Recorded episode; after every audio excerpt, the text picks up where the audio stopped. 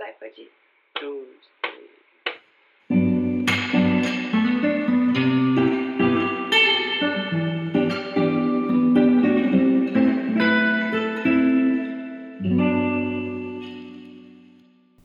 Hello, amigos! Sejam bem-vindos a mais um episódio de Falar e Mar. Se você não me conhece ainda, oi, eu sou a Mari e te recebo nesse canto com todo carinho. O episódio de hoje é a continuação, a parte 2, do episódio da semana passada, que foi sobre tudo da minha viagem para o Havaí. Se você perdeu, eu fiz uma viagem muito especial para o Havaí, que era o sonho da minha vida, então eu considero o meu grande sonho realizado. Mas eu fui na virada do ano de 2018 para 2019 e eu fui ao lado de 14 meninas que eu não conhecia e passei 15 dias no Havaí. Foi absolutamente maravilhoso. E se você não ouviu, eu recomendo muito que você volte e ouça, porque vai ajudar a entender o contexto das histórias que eu vou contar hoje. Eu tô nervosa para esse episódio, tipo, juro, meu coração tá acelerado. Mas eu acho que é porque eu vou tocar em assuntos hoje talvez mais místicos, espirituais, um pouco mais vulneráveis. E é isso, né? Contar a história às vezes é se expor um pouco mais, é mais fácil fazer análises generalistas sobre a vida do que de fato contar as suas histórias. Mas eu amo compartilhar, eu tenho amado a nossa troca. Se você não segue Falarimar no Instagram ainda, é Falarimar e por lá a gente sempre papeia bastante. Quem me ouve já assim assiduamente sabe que eu sempre respondo e a gente filosofa juntos sobre a vida. E é muito especial, eu amei saber que esse tema, o Havaí, que é um dos meus temas favoritos da minha vida, tanto que essa viagem vai fazer dois anos daqui a pouco e eu continuo falando sobre ela como se fosse ontem. Enfim, eu amei saber que também é um, um episódio favorito de vocês e, enfim, fiquei muito feliz. Eu espero que esse seja igualmente especial. Eu preciso dar uma respirada. eu não sei o que tá acontecendo comigo, eu tô, tipo, nervosa real. É, mas enfim. No episódio de hoje eu quero falar sobre alguns dos meus aprendizados da viagem, coisas que eu aprendi estando lá e também estando com as meninas. É, e quero contar também algumas histórias meio spooky, não spooky, mas tipo espirituais, assim, né? De coisas muito loucas, energéticas que aconteceram lá. Caso você não saiba, o Havaí, que é essa palavra também que eu vou falar mil vezes nesse episódio e falei no outro também. Mas enfim, o Havaí é um lugar muito. de energia muito forte. Eu expliquei no outro episódio que é um lugar que está a seis horas de avião do continente. Em quilômetros eu não sei quanto quanto isso dá, mas eu sei que assim, é longe. E por ser uma ilha no meio do Pacífico, a energia do Havaí é muito forte. É um lugar também de uma cultura. É, como se diz isso? Não é indígena, mas, sabe, uma cultura local muito forte, de muitas. Muitas tradições, assim. E eu acho que é um daqueles lugares que, tipo, a terra, sabe? Literalmente a terra carrega uma energia ancestral muito forte. Tem várias explicações de Lemúria e de do Havaí ser um polo energético, assim como tantos outros lugares no mundo, tipo Bali ou tipo Caraíva, assim. E eu super acredito nessas coisas, mas não sei explicar aqui para vocês. Talvez vocês possam ir atrás disso. Tem uma pessoa no Instagram que fala muito sobre isso, que é a Marcinha Belo. Então, se vocês quiserem olhar, o conteúdo dela, ela sempre vai para Havaí, sempre entra em contato com pessoas que entendem do assunto. Mas enfim, voltando à minha explicação, por ser um lugar de energia muito forte, eu já sabia que a viagem para lá ia ser muito mais que uma viagem para conhecer pontos turísticos ou para satisfazer o meu tesão pela cultura do surf, sabe? Então eu sabia que ia ser um período de muita transformação também. E foi, foi super de transformação. Acho que a primeira coisa que eu quero falar é sobre um dos meus grandes aprendizados que eu vivi e senti na pele no Havaí. E esse é mais um daqueles episódios sem roteiro. Eu acho que vocês curtiram isso do último, que eu só fui papeando e refletindo conforme eu ia falando. Então eu resolvi manter do mesmo jeito. Então talvez eu me embanane, mas enfim, vamos juntos, né? Essa é uma das coisas que eu aprendi lá, mas que não era novidade para mim, era algo que eu sempre fui ensinada, até pela minha criação dentro da igreja, meus pais sempre me ensinaram isso, mas foi lá que eu senti na pele. Eu acho que foi lá também que eu internalizei e tipo adotei isso para minha vida. Eu acho que hoje em dia eu caio muito no automático e acabo esquecendo, mas o Havaí é com certeza um lembrete do poder da gratidão. E eu não quis anunciar esse tópico antes, porque eu acho que o conceito de gratidão caiu num banal e num chulo, e é esse mega clichê que todo mundo revira o olho hoje em dia. Mas é algo muito poderoso e é bizarro que eu tive que ir até o Havaí para aprender isso com duas meninas da minha idade. Na verdade é maravilhoso, né? Porque eu acho que eu posso aprender com as minhas amigas também, mas assim, muita gente vai falar: "Nossa, precisou ir até lá para isso, não dá para sentir gratidão em Ubatuba". Eu falo: "Cara, com certeza dá. Eu super acho que é um estado de espírito e eu acho que dá para você sentir gratidão inclusive longe da praia, dentro da sua casa, fazendo alguma coisa que toca a sua alma, sabe? Mas para mim foi lá e foi lá que eu vivi essa experiência muito intensamente. E eu falo isso porque a Laila e a Mari, que são as duas meninas que organizaram a viagem e estavam morando lá há seis meses na época que eu fui, elas são meninas que viviam expressavam a gratidão delas e a admiração delas pela criação o tempo inteiro. Elas são daquele tipo de que abaixa o vidro do carro e fala Deus obrigado, tipo, Deus é perfeito. Eu lembro que um dos jargões assim, sei lá, não sei, jargões da nossa viagem era perfeito. Então tudo era perfeito. As amigas eram perfeitas, e o Havaí era perfeito, e Deus era perfeito, e era tipo, Deus, você tá de parabéns. E aí do nada a gente começava a bater palma. Tipo, tem um vídeo da gente no barco que a gente literalmente só começa a bater palma.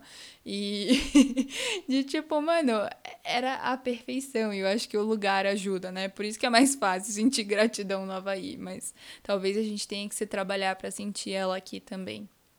E aí foi algo que eu aprendi muito com a Mari e com a Laila, porque ver elas expressando tão livremente a gratidão delas pela vida, pela natureza, pelas pessoas, pelas oportunidades, pelos acontecimentos, pelas grandes sincronicidades do universo, foi algo muito poderoso e foi algo que foi contagiante, sabe? Eu senti que todas as amigas começaram a falar desse jeito também. E quando a gente começou a falar desse jeito também e acreditar que essa era uma energia muito poderosa, algumas coisas começaram a mudar na viagem, sabe? Coisas que pareciam perdidas e perrengues que a gente teve foram solucionados e eu acho que foi muito por conta da nossa energia. Mas eu já conto nessas histórias de como as coisas se materializaram no Havaí. Esse é um bom episódio, então, tipo, te recomendo ficar até o final. Acho que uma coisa que vão me perguntar, talvez, seja sobre a minha religião. Na verdade, já me perguntaram isso outro dia no Instagram e aí eu tentei dar uma resposta bonita. Mas é que não é uma resposta fácil também, né?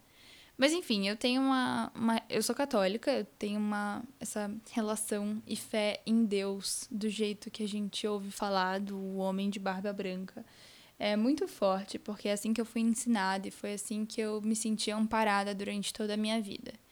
E aí eu acho que aos poucos eu fui entendendo, para além da minha religião, a minha espiritualidade e entendi que, na verdade, eu acredito em energia, eu acredito em palavras, eu acredito em boas ações, eu acredito em estado de espírito, é, eu acredito em muitas coisas, eu acredito nos astros.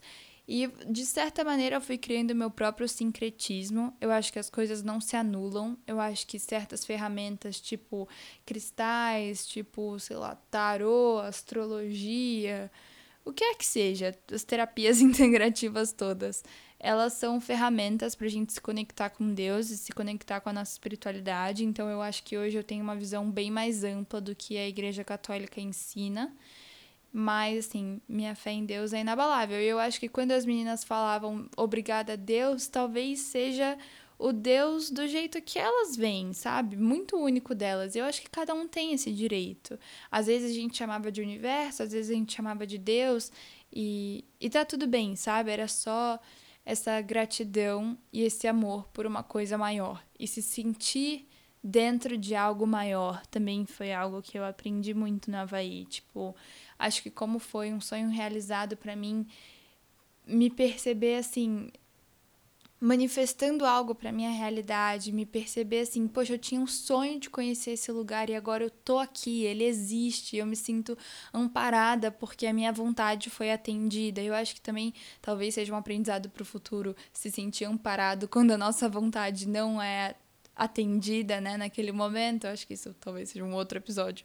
Mas Com certeza lá eu senti muito dessa coisa da gratidão e tudo era top, tudo era. Não de um jeito hétero, mas tudo era perfeito, tudo era sensacional. E eu não acho que eram só porque as coisas lá são sensacionais, mas é porque a gente se deu permissão para notar todas as pequenas coisas e, e, e, criar uma relação com as pequenas coisas. Tipo, não só passar batido, sabe? Eu percebia essas pequenas coisas e eu agradecia por elas e elas eram suficientes para transformar o nosso dia, transformar o nosso estado de espírito. Então, eu acho que sim, é mais fácil apreciar as pequenas coisas no Havaí, quando você vê, tipo, um hibisco laranja perfeito e um mar maravilhoso e um surfista muito gato e um açaí maravilhoso. Tipo, beleza, é mais fácil no Havaí, mas eu acho que são ensinamentos pra gente depois voltar pra nossa vida real, que ainda não é o Havaí, e tentar incorporar. Eu acho que me sentir desse jeito, ter passado pela experiência de me sentir desse jeito tão grata, tão preenchida, tão contente, no sentido de, tipo, contentamento e também de alegria, foi muito. Foi muito inspirador, de tipo, olha, isso é viver em alfa. Busque isso na sua vida normal, tá ligado? Então, acho que esses foram os meus principais ensinamentos e eu sou, assim, muito grata a Laila e a Mari por terem dado essa abertura pra gente, ensinado isso e ensinado um pouco do estilo de vida e do mindset que elas estavam vivendo lá no Havaí, sabe? Outra categoria de aprendizado seria em relação à convivência com 15 meninas que você não conhece. A convivência é intensa em excursão, porque apesar de não ser uma excursão, era uma excursão com pessoas de diferentes backgrounds, diferentes partes do Brasil, algumas que nem moravam no Brasil. É algo é algo muito rico, muito rico. E isso vai pro bem e pro mal, assim. Eu acho que é um momento para você sair da sua zona de conforto, e isso é maravilhoso. E o fato de eu ter feito amizades incríveis foi realmente incrível, mas também é difícil e acho que a gente não pode negar essa parte. E é difícil não só pelos outros, ai, ah, os outros são muito difíceis, os outros têm manias que eu não gosto e hábitos que eu não gosto, mas também porque eu acho que demonstra, pelo menos para mim demonstrou muito, o jeito que eu gosto das coisas do meu jeito e o jeito que eu me apresento para os outros, o jeito que eu dou abertura para os outros. É, é difícil encontrar esse equilíbrio. Eu acho que quando você está numa viagem tão intensa também, é, você cria intimidade muito rápido, mas ao mesmo tempo você não conhece a história toda daquela pessoa e você não tem uma aproximação gradual. E aí, se você não se dá tão bem pra, com aquela pessoa, você né, tem que passar todos os dias com ela. É estranho criar um clima num grupo em que você não fala muito com alguém. Eu acho que isso é algo que eu nunca quero pra minha vida, assim. Eu sempre quero que todo mundo fique feliz, amigo, se abraçando, se amando. Mas não é assim, as pessoas têm afinidades, as pessoas têm. É, né? Se aproximam mais de algumas pessoas, de outras menos, e as pessoas têm personalidades. E algumas personalidades são muito fortes. Eu sei que a minha é. Não de um jeito tipo, ah, eu sou do mal, tenho uma personalidade forte, sou difícil. Eu acho que não é esse o meu caso. Mas. Mas, eu, mas é, é difícil. Eu acho que eu não queria me alongar muito nisso, mas talvez um episódio sobre como lidar com pessoas no futuro. Mas eu acho que com certeza viajar com muitas pessoas acaba sendo um grande aprendizado por si só. E vai de um aprendizado de autoanálise, vai de um aprendizado de como compartilhar as experiências e escolher um roteiro e tomar decisões em grupo, vai do aprendizado de uma convivência intensa, de um aprendizado de como a gente estava lidando com a nossa casa e hábitos de higiene, por exemplo, e coisas desse tipo. Então, foi de fato muito rico. No fim das contas, eu sei que eu carrego um, um, carinho por todas elas muito grande. Elas me ensinaram muita coisa. Pô, elas viveram o meu sonho comigo, sabe? Eu acho que isso é um marco pro resto da vida. E eu sei que algumas delas são madrinhas no meu casamento. Assim, com certeza. Elas sabem quem elas são, mas elas são muito queridas para mim. Enfim, quem sabe, me avisem se vocês gostariam de um episódio sobre, tipo, pessoas, lidar com pessoas. Enfim sem mais fofocas. Bom, partindo agora para a parte energética e para as histórias muito loucas, que é de fato a melhor parte desse episódio.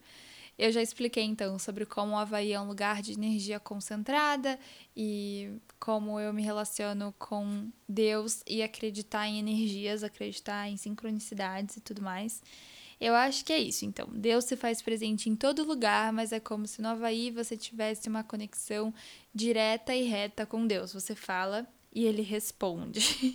e as coisas se materializam. Eu escrevi isso no meu diário do Havaí, inclusive. Acho que eu vou dividir por ilhas. Então, tipo, Oahu, que foi a primeira metade da viagem, foram esses temas de muita gratidão, de manifestação, que eu também já entro nisso. Mas foi quando eu tava captando essa energia das meninas de que lá a gente tinha permissão e quase que obrigação também de agradecer, porque nossa, nossa viagem foi tão incrível que era isso. A gente acontecia alguma coisa, a gente se via livre para agradecer e motivada a agradecer, e a gente era abençoada com coisas tão incríveis quanto ou ainda mais incríveis. Então acho que foi meio que essa pegada do início. E um arro também foram aqueles primeiros dias que estavam nublados e os primeiros dias que foi da gente se conhecer, as meninas, né, se conhecerem.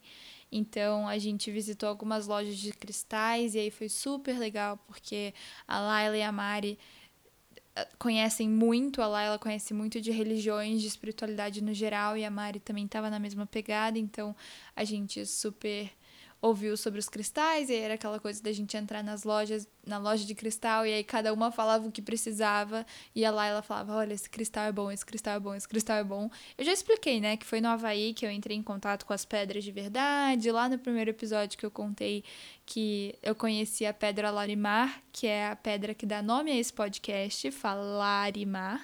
E expliquei tudo isso no primeiro episódio, como o Havaí foi marcante para essa minha relação com os cristais, que é algo que eu trago até hoje, já que a cada episódio eu apresento um cristal para vocês.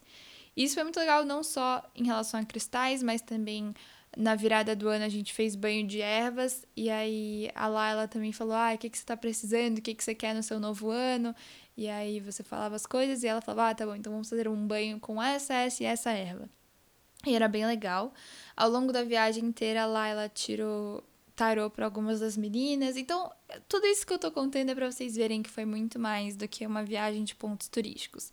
Era uma viagem de muita espiritualidade e o Havaí permite isso. O Havaí é o lugar dos cristais, das ervas, o lugar da yoga, da meditação e todas as práticas holísticas e centros holísticos de autocuidado. É maravilhoso, morarei lá, me aguardem. Mas tá, manifestação. Então, em Oahu, a primeira piadinha da viagem já era que no Havaí você pede e as coisas acontecem. Você fala e as coisas acontecem. Tanto que, tipo, quando a gente tava em trilha, que às vezes a trilha era muito difícil, a gente fala. Alguém brincava, tipo, nossa, aqui tá ótimo para torcer o pé. E aí as meninas falavam, tipo, pelo amor de Deus, não fala isso, porque se fala, acontece. E eu definitivamente senti isso em coisas pequenas, tipo, sei lá, ah, eu queria muito um beijo de Réveillon. Aí foi lá, um beijo de Réveillon aconteceu. Ou, tipo, tem uma história também de um casaco, que era um casaco escrito Pipeline, é, não, Pipe Masters, que era o campeonato de surf daquele ano. E 2018, sei lá o que, na Billabong. Eu queria. Provei o casaco, fiquei apaixonada, mas não era meio que meu tamanho. E aí fui embora da loja, da Billabong, sem o casaco. Depois de noite voltei na loja e a loja estava fechando na hora que eu ia entrar para comprar o casaco. E aí eu lembro que eu escrevi no meu diário assim, mas eu ainda vou achar, tipo, aguardem, to be continued, sabe? Que eu ia achar o casaco. E aí, tipo, no nosso último dia em Oahu, que era o lugar que tinha mais lojas, né? A gente já sabia disso também, que, tipo, Kauai seria um lugar com bem menos lojas ou lojas muito mais locais. Então, tipo, não sei se venderia um casaco da Billabong. Eu sei que eu comecei a manifestar e falar, não, eu vou achar o casaco, o casaco já é meu, não sei o quê. Comecei a pensar dessa maneira. E aí a gente tava num centrinho, eu e duas amigas, a Nath e a Lu. E aí, tipo, a gente tava numas lojas de souvenirs, tipo, era um centrinho assim, sabe? Com algumas lojas só em Haleiva, eu acho. E não eram, tipo, lojas de marca nem nada disso. Sei que elas estavam no caixa numa loja, eu fui entrando em outra, assim, fui chamada para entrar em outra loja pelo universo. E aí lá no canto, lá no cantinho, vendia o casaco da Billabong. Era tipo tudo souvenir, sabe, raiz E aí, o casaco que eu queria da Billabong. E eu lembro de sentir, me sentir tão amparada e tão ouvida, assim, foi maravilhoso. É uma história boba, mas algo que a gente sentia constantemente no Havaí. Aguardem pra Kauai. A única coisa que eu não consegui manifestar pra Oahu foi conhecer o Jack Johnson. E imaginem, gente, eu sou completamente viciada pelo Jack Johnson. Ele é tipo a trilha sonora da minha vida. Eu sei que vocês acham que eu amo só o Harry Styles, mas a verdade é o Jack Johnson que eu amo. Tipo, tô zoando. Tipo, o Jack Johnson é a minha trilha sonora. O Harry Styles eu gosto dele pelo lifestyle, tá ligado? Mas enfim, e aí eu não consegui conhecer o Jack. A Laila já viu o Jack, ela foi comprar pitaia no supermercado e ele estava do lado dela. Então eu falei, mano, é super possível conhecer o Jack Johnson. Comecei a pensar isso e a manifestar isso. Não consegui, mas se você ouviu o último episódio, você sabe que eu conheci a loja e a mulher do Donovan, que é tipo da mesma laia, da mesma gangue que o Jack Johnson. Então tá tudo bem. Ah, e se você ouviu o último episódio, você sabe que eu também conversei com o ex-presidente dos Estados Unidos, o Barack Obama. Então, tipo, quem é Jack Johnson perto do Barack Obama? Poucas pessoas podem falar que elas já tiveram uma conversa com o Barack Obama. E eu sou uma delas. Tipo, eu sou uma delas. Isso é incrível. Entrei numa tangente, mas enfim. Isso foi o Arro. Tipo, eram várias dessas pequenas manifestações que a gente queria encontrar alguém, fulano aparecia. Eu, eu, lembro de ver várias pessoas que eu seguia no Instagram, porque como eu disse para vocês, um dos jeitos que eu mais me motivava e alimentava minha paixão era através de youtubers e pessoas do Instagram que tiravam foto, faziam vídeos no Havaí. Aí eu lembro de ter encontrado alguns deles lá, tipo de boa, assim, como se não fosse nada. E eles super apareciam. Se alguém queria comer alguma coisa, essa coisa aparecia. Se alguém queria comprar alguma coisa, essa coisa aparecia. Depois da gente manifestar em voz alta. Não em voz alta, mas tipo, manifestar que a gente queria que aquilo acontecesse. Então, definitivamente, essa energia da manifestação tá muito forte no Havaí. E aí, pegamos o nosso aviãozinho para ir de Oahu para Kauai. E nesse dia também a gente perdeu o voo, então metade das meninas conseguiram embarcar, a outra metade não conseguiu, mas deu tudo certo, tudo fluiu, chegamos em Kauai. E aí em Kauai tinha um grande problema, porque ai, sentem que peguem a pipoca, peguem a pipoca agora. Porque assim, lembra que eu contei no último episódio que a Laila e a Mari estavam passando por uns perrengues com um stalker? Então, eu já falei que essa história não é minha, tem no Instagram da Laila para quem quiser ouvir, mas eu vou contar a parte que me afeta. Uma das coisas estranhas e esquisitas que aconteceu com elas nessa época do Stalker, que foi tipo duas semanas antes da gente ir, foi que o pneu delas, um dia que elas estavam estacionadas em algum lugar, foi furado e a janela do carro também foi quebrada. E a pessoa levou a carteira delas, levou tudo que tinha no carro. Tipo, eu lembro que a Jordana tava com elas, levou até a bolsinha de maquiagem da Jordana. Enfim, esse era o carro que a Laila e a Mari tinham no Havaí, era delas mesmo, né? Que elas usavam lá, dirigiam e tal. E aí, a gente era em 14 meninas e a gente não caberia todas num carro só, então a gente precisava alugar um carro. Só que aí, quando elas foram roubadas, né, que arrombaram o carro delas, levaram a carteira de motorista delas. E isso dificultou muito com que a Laila pudesse alugar um carro, que era o planejado, para quando a gente chegasse. E lá no Havaí, você só pode alugar um carro, na maioria dos lugares, se você tem mais de 25 anos, se eu não me engano. Nos Estados Unidos, no geral, é assim. Alguns lugares aceitam maiores de 21 e pouquíssimos lugares aceitam menores de 21. Tipo, pouquíssimos. Principalmente se for empresa linkada a aeroporto, essas coisas. Então, isso miou a programação de alugar um carro, só que como elas têm muitos amigos no Havaí, a gente conseguiu alugar é, o carro de um cara que é dono de hostel, um brasileiro, que é dono de hostel lá no Havaí. Então, tipo, ficou suave. A gente conseguiu com ele no esquema e tal. Ele já conhecia elas, não precisava provar nada com carteira de motorista que elas estavam sem. Então, deu certo em Oahu.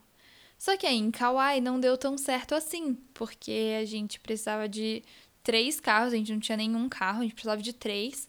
E lá a gente não conhecia ninguém. É uma ilha muito menor, uma ilha com muito menos brasileiros também. E a gente precisava alugar por uma empresa. Tá. Além disso, só tinham duas pessoas com 21 anos na viagem: a Laila e eu. Sim.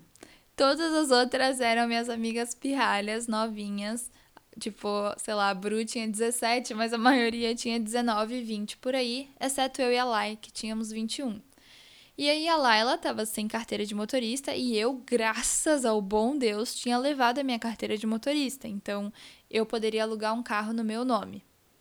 Mas a gente não estava muito certa do que a gente ia fazer por conta de outras experiências de aluguel de carro que a Laila tinha tido em outras viagens, em que ela se incomodou de ter deixado outras pessoas responsáveis pelo carro, enfim, isso não vem ao caso agora. A gente estava meio em dúvida se a gente ia de fato alugar o carro ou não. Só sei que a gente chegou no aeroporto, pegamos um táxi e o táxi levou a gente até a nossa casa. Só que em Kauai também, como eu disse, é uma ilha bem menor, de bem menos gente. E a gente precisava de uma casa que comportasse todas nós. E aí a única casa no Airbnb que tinha lugar para todas nós era tipo numa num condomínio chique lá de rico.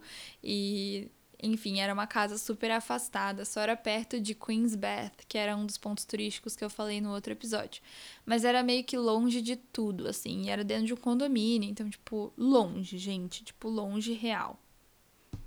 Então a gente sabia que esse rolê do carro ia ser um problema. E, tipo, foi meio que um problema mesmo. A gente passou os dois primeiros dias confusas. Tipo, tinha hora que a gente pegava táxi pro ponto turístico, tinha hora que a gente achava que ia dar pra ir a pé, tinha hora que a gente ia pegar um ônibus. Teve um dia a gente, que a gente pegou um ônibus e juro, imagina 14 brasileiras dentro de um ônibus numa ilha no meio do Pacífico. Tipo, Kauai, um ovo. Tipo, era o, Kauai é o fim do mundo do fim do mundo que é o Havaí. A gente sei, sei que a gente tocou o terror. E lá no Havaí é muito engraçado, principalmente em Kauai, porque, tipo, você encontra as mesmas pessoas várias vezes, assim, tipo, as, as outras pessoas que estão lá. Você, você vê a pessoa um dia no ônibus, no dia seguinte você vê ela no restaurante, sabe? Então, tipo, foi engraçado por alguns dias a gente trombar de volta com as pessoas e ser, tipo, o grupo das 14 meninas brasileiras que tava no Havaí, tá ligado? Teve um dia de noite que a gente foi pegar o ônibus num ponto. Eu sei que a gente botou um funk muito alto e a galera no restaurante, restaurante da frente começou a dançar com a gente, assim. Tem vídeo disso. Todos esses vídeos estarão no Instagram do Falarimar. Mas enfim, Aí a gente teve dias que a gente pegou carona também, só que aí pegar carona em 14 é meio osso, porque ou você tem uma caminhonete, que aconteceu em um dos dias, tem vídeo também da gente na caminhonete, ou você pega em fracionado, tá ligado? Em vários carros. E o Havaí é um lugar fácil de pegar carona, porque todo mundo é muito gente boa e, tipo, aloha spirit. Mas era osso, né? Conseguir 14 caronas pro mesmo lugar. 14 caronas. É, carona para todas as 14 de nós. Então, os primeiros dois dias foi confuso. Até que a gente falou: não dá mais para fazer isso, vamos alugar um carro. E aí eu falei: não, vamos alugar um carro no meu nome, vai dar tudo certo.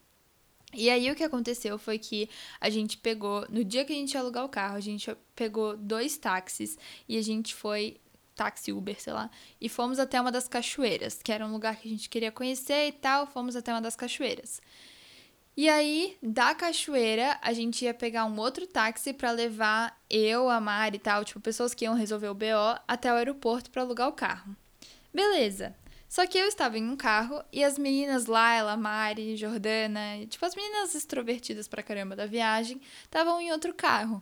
E elas começaram a conversar com esse Uber taxista e falaram que elas precisavam é, alugar um carro. Só que, gente, tipo, isso foi depois de muito estresse. Um dos grandes estresses da viagem para mim foi esse, assim. Eu lembro da gente na praia e eu fazendo ligações internacionais para todas as locações de veículos possíveis de Kauai para ver se alguém alugaria carro pra gente. Tipo, foi bem estressante essa parte para mim, confesso. Porque eu queria muito explorar toda a ilha e eu me sentia muito limitada sem carro.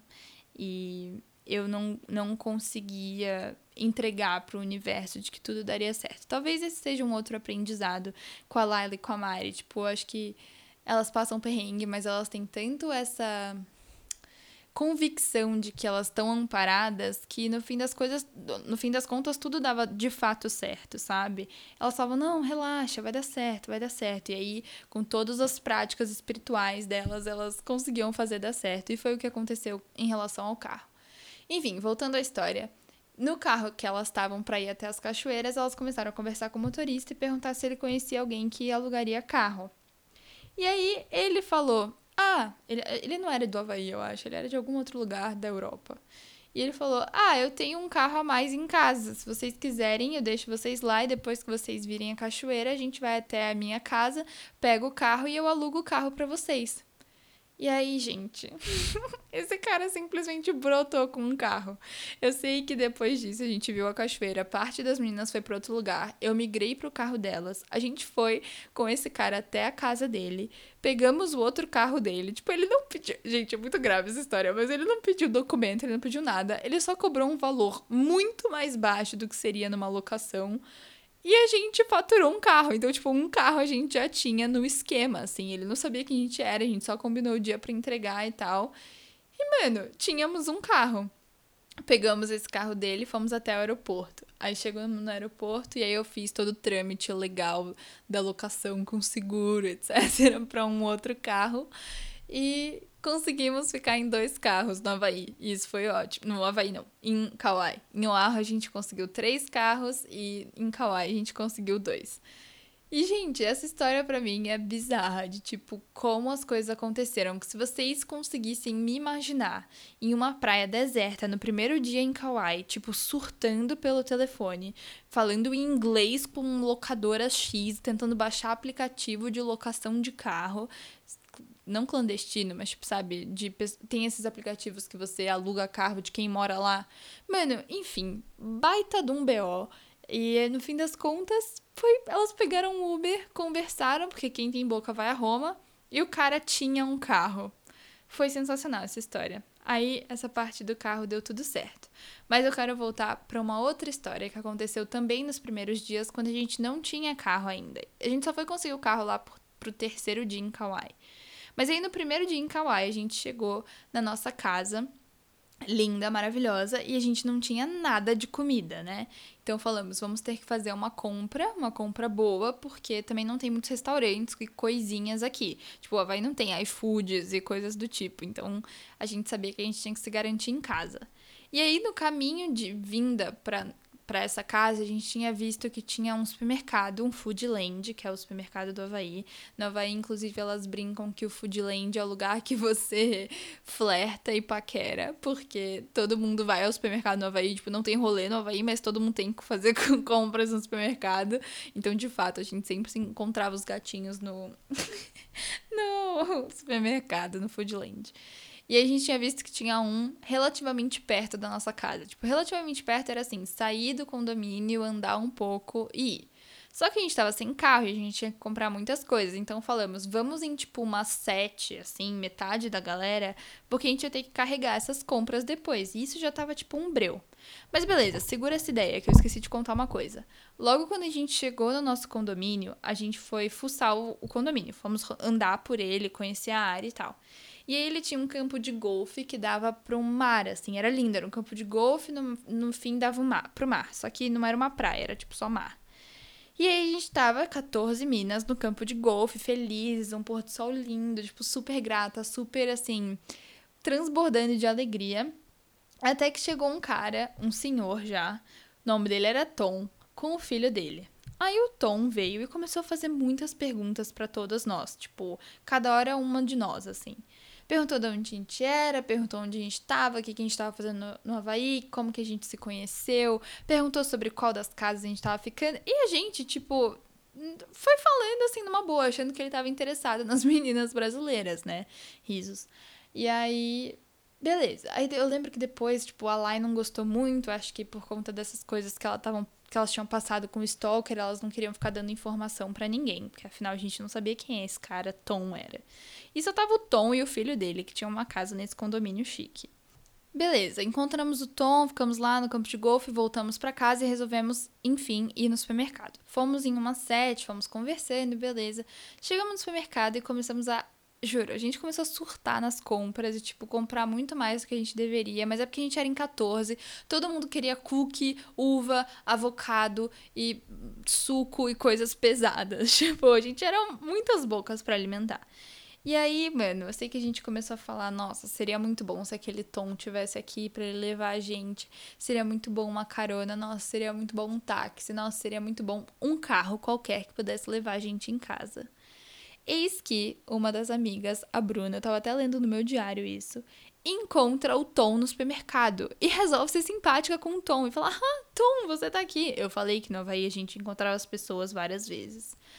Gente, até que eu não sei quem foi a cara de pau que perguntou pro Tom se ele podia levar as nossas compras pra nossa casa. E aí, tipo, óbvio que ele falou: Ah, eu não consigo levar todas vocês, mas alguém não quer ir no nosso carro, no meu carro, para acompanhar as compras até em casa.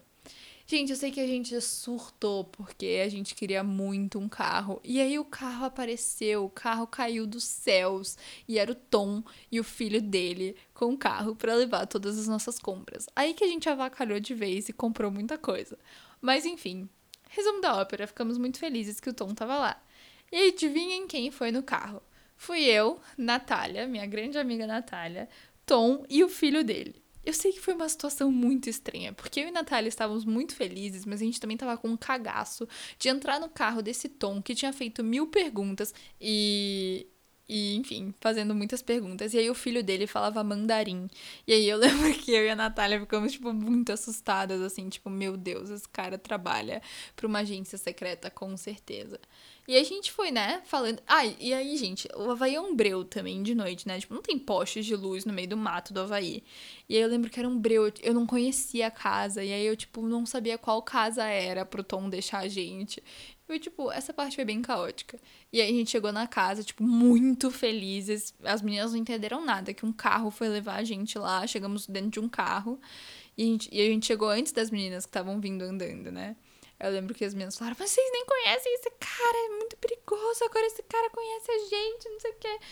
Eu só sei que a gente ficou muito feliz que alguém carregou nossas compras, mas que de fato foi um risco. E eu e Natália nunca mais esqueceremos os momentos hilários que passamos com Tom e seu filho falando em mandarim dentro de um carro no breu de Kauai, que é tipo o fim do mundo. Eu escrevi no meu diário: qual é a chance de irmos no campo de golfe na hora que ele estava, ele ir falar conosco, algumas de nós terem sido legais e depois nos encontrarmos de novo no Foodland 10 da noite? O Havaí é mágico, todo dia mais certa disso. Aqui parece que a conexão com Deus é direta. Ele ouve e responde mais rápido, numa intensidade que surpreende. E é exatamente o que eu venho falando esse episódio inteiro. Bom, então vocês acabaram de ouvir duas histórias que são, tipo, muito marcantes na nossa viagem. Foram momentos de, tipo, a gente ficar realmente incrédulas. E uma delas, que é essa do Uber que conseguiu um carro pra gente, foi algo que, tipo, mudou e definiu o curso da nossa viagem. Porque se não fosse ele, a gente só ia conseguir um carro através da minha carteira de motorista. E ia ficar muito difícil, porque 14 meninas num carro não cabe. Então a gente teria que fazer vários bate-voltas pro mesmo lugar e isso demandaria muito tempo e com certeza comprometeria o, o quanto de exploração pela ilha que a gente poderia fazer. Então, foi, é bizarro, gente, pensar, porque assim, eu realmente eu tinha certeza de que não ia dar certo, de que a gente tava ferrada, que tinha sido uma péssima ideia para Kauai, que Kauai era um lugar sem estrutura, que a gente não tinha se planejado o suficiente e que tipo tava tudo contra a gente, até que as meninas, por acreditarem tanto que tudo ia dar certo, realmente deu tudo certo e elas fizeram acontecer. E eu, de fato, tipo, fiquei boquiaberta, assim, era algo que eu não acreditava que pudesse ser feito, mas foi manifestado e foi materializado. A minha próxima história já não é sobre manifestação e lei da atração, mas sim sobre coisas espirituais e energéticas mesmo. Aconteceu em uma das nossas meditações que a gente fez no Havaí. Então, é assim, a Laila é uma pessoa que guia muitas meditações, ela super sabe, né, sobre cristais, todas essas coisas que eu já falei. Então, a gente super tinha esse pique de fazer meditação, fazer yoga e tal. E aí, em uma das noites em Kauai, a gente tava todas juntas e a gente tinha pegado uns. Todo mundo comprou cristais na viagem, então, tipo, a gente tinha planejado de fazer umas mandalas, de fazer umas reflexões e tal naquela noite, meio que bonding time, sabe? Pra gente ficar juntas e tal e explorar esse lado. E aí sentamos todas, quase todas, na sala lá em cima, que era no segundo andar. E duas das minhas amigas não quiseram subir, a Luísa e a Natália, quiseram ficar lá embaixo. E aí a gente sentou, beleza, em roda, e ela, ela super tem aquela coisa de criar uma egrégora, de sustentar a egrégora e de criar um ambiente seguro pra gente, etc, pra gente se abrir, abrir o nosso campo, toda aquela coisa. E ela começou a fazer uma meditação E foi uma meditação muito especial. Eu não lembro exatamente, porque olha só o que aconteceu. Eu escrevi um diário de viagem até o dia, tipo, 9 da viagem só. Depois disso, eu não consegui mais acompanhar a velocidade que as coisas aconteciam e tudo que eu queria escrever. E aí eu acabei perdendo o ritmo. E o que eu mais queria hoje era poder ter a anotação desse dia perfeitamente descrito para eu poder lembrar de tudo. E é por isso que eu sempre falo: mantenha um diário, tenha um diário. Tem um episódio só sobre isso. Eu falo sobre isso toda semana no Falar Mar, mas é porque eu acho que é muito importante a gente ter esses registros da nossa história de vida, cara. Mas enfim, eu tenho, não escrevi no diário, mas nesse dia eu escrevi no meu bloco de notas algumas coisas para eu não esquecer. E então eu lembro que nessa meditação foi uma meditação que mexeu com muitas de nós e trouxe muitas emoções, assim, tipo, muita gente chorou muito e tal. E tinha algo de formas geométricas. Eu lembro que eu vi um triângulo amarelo, tá escrito aqui meditação, triângulo amarelo. Mas eu também lembro de algumas coisas que me marcaram. Tipo, eu sentia que eu conseguia segurar o centro da Terra, que o centro da Terra cabia nas minhas mãos, então acho que tem alguma coisa a ver com minha, minha vontade de controle em uma época que a, a viagem tinha desandado por conta de todos esses trâmites burocráticos de carro e de. E, não é dinâmica, logística que fala. E eu também lembro de sentir uma sensação de despencar para me reerguer, como se eu estivesse liberando muita coisa. E o Havaí foi de fato um, um lugar de muitas sombras virem à tona, muitas crenças limitantes virem à tona. E eu depois consegui enxergar elas para trazer para também trabalhar no Brasil. Não é que eu resolvi elas lá, mas muita coisa veio à tona. Muita coisa em relação a corpo. Na época eu tava 10 quilos a, ma a mais e eu sentia que isso me limitava. eu, eu tinha muito uma noia não saudável com o meu corpo naquela época. Eu também tinha uma noia em relação a colocar pessoas que eu admiro num pedestal. Eu também tinha uma noia de me fechar para pessoas que eu admiro. Então, eu não conseguia trocar com essas pessoas. Eu acaba, acho que eu acabava mais intimidando do que me aproximando. Isso foi uma coisa que me prejudicou bastante. E são coisas que eu tenho com a minha vida e que eu consigo enxergar em vários momentos da minha vida, assim. Eu acho que o Havaí só foi, tipo, a hora que eu fechei o ciclo e enxerguei isso como um padrão. Então, eu lembro dessa meditação ter sido muito especial. E aí, algumas coisas aconteceram. Tipo, teve uma hora que tava todo mundo de olho fechado, foi uma meditação mais longa. E a gente ouviu um barulho de chuva. E, gente, beleza, todo mundo ouviu barulho de chuva, ninguém sabia que a outra tinha ouvido barulho de chuva. Quando a gente abriu o olho, alguém falou, tipo, nossa, mas a chuva parou? Tipo, falou assim, alguma coisa, tipo, ah, tá chovendo ainda, vamos lá fora. E aí, tipo, a Laila falou, a Laila que tava guiando, né? Então tava de olho aberto e tal, conectada, disse que não teve chuva nenhuma. E, tipo, várias de nós ouviram chuvas. Eu, eu fui uma dessas pessoas, ouviram chuva. Eu fui uma dessas pessoas, tipo, eu ouvi, gente, a chuva caindo toró, tipo, em cima do nosso teto, assim, e não tinha chuva nenhuma. E eu acho que foi muito uma coisa de tipo tudo ser liberado e transformado em chuva, tudo se desfez em chuva, barulho de chuva, sei lá, foi muito profundo. Teve também, as meninas viram todas um gato preto, mas eu não vi esse gato. E aí, quando a gente tinha acabado de acabar a meditação, eu pedi permissão pra Nath para contar essa história dela. Mas a Nath era minha amiga que estava lá embaixo com a minha amiga Luísa. E aí ela só disse, ela, né, a gente conversou muito sobre esse acontecido muitas vezes já. E ela só conta que ela sentiu uma vontade, ela não queria ir lá para baixo porque ela disse que não era um dia que ela queria tipo autoanálise, mexer com nada, sabe? Ela queria ficar de boa. Até que ela sentiu meio que um chamado mesmo para subir Tipo, ela sentiu que ela precisava ir até a gente. Ela só levantou lá de baixo e subiu a escada. E eu lembro da Nath chegando e ela não não veio direto, tipo, sentar com a gente. Ela ficou olhando da escada. E aí a Nath só parou a gente uma hora e falou que ela estava vendo quatro anjos na sala. Nossa, eu fico toda arrepiada só de contar. Ela estava vendo quatro anjos, tipo, um em cada extremo da sala, assim.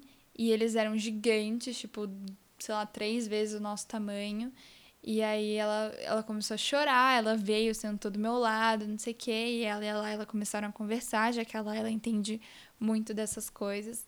E ela começou a fazer perguntas sobre os anjos, tipo, qual era a energia dos anjos, qual era a cor dos anjos, e tipo, tudo que a Nath respondia batia com uma teoria de arcanjo São Miguel e as espadas, talvez, alguma coisa assim, espadas protetoras, eu não lembro direito, mas tipo, que a energia deles era azul, e a Nath conta que era que tipo, eles apareceram e depois ela não viu mais eles, mas assim, que ela viu muito nitidamente anjos muito grandes, meio que em formato de cone, e eles tinham asas e as asas estavam abaixadas, alguns estavam com a mão estendida, tipo, benzendo assim, protegendo a gente, outros com a mão abaixada.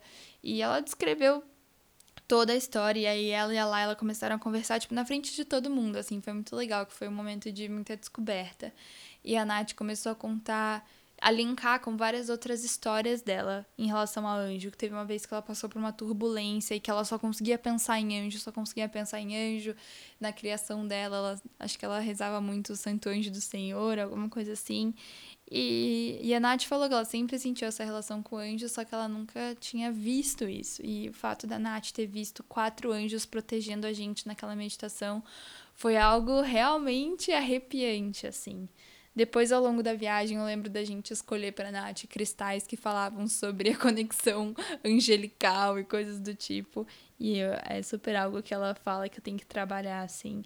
Mas é isso, né? Aquelas coisas que só quem viveu sabe. Foi muito especial na hora da meditação. Todo mundo ficou muito arrepiado e, tipo, Ai, não sei, tipo, não, não é todo dia que você faz uma meditação, mindfulness qualquer e, tipo, gera tudo isso, sabe? Gera toda essa transcendência de você entrar em contato de fato com emoções, com sombras e de ver coisas, sabe? Todo mundo tem tanto medo de ver coisas. Mas a Nath conta que foi uma energia muito boa e que depois ela ficou com medo porque era algo novo, que ela nunca tinha experienciado.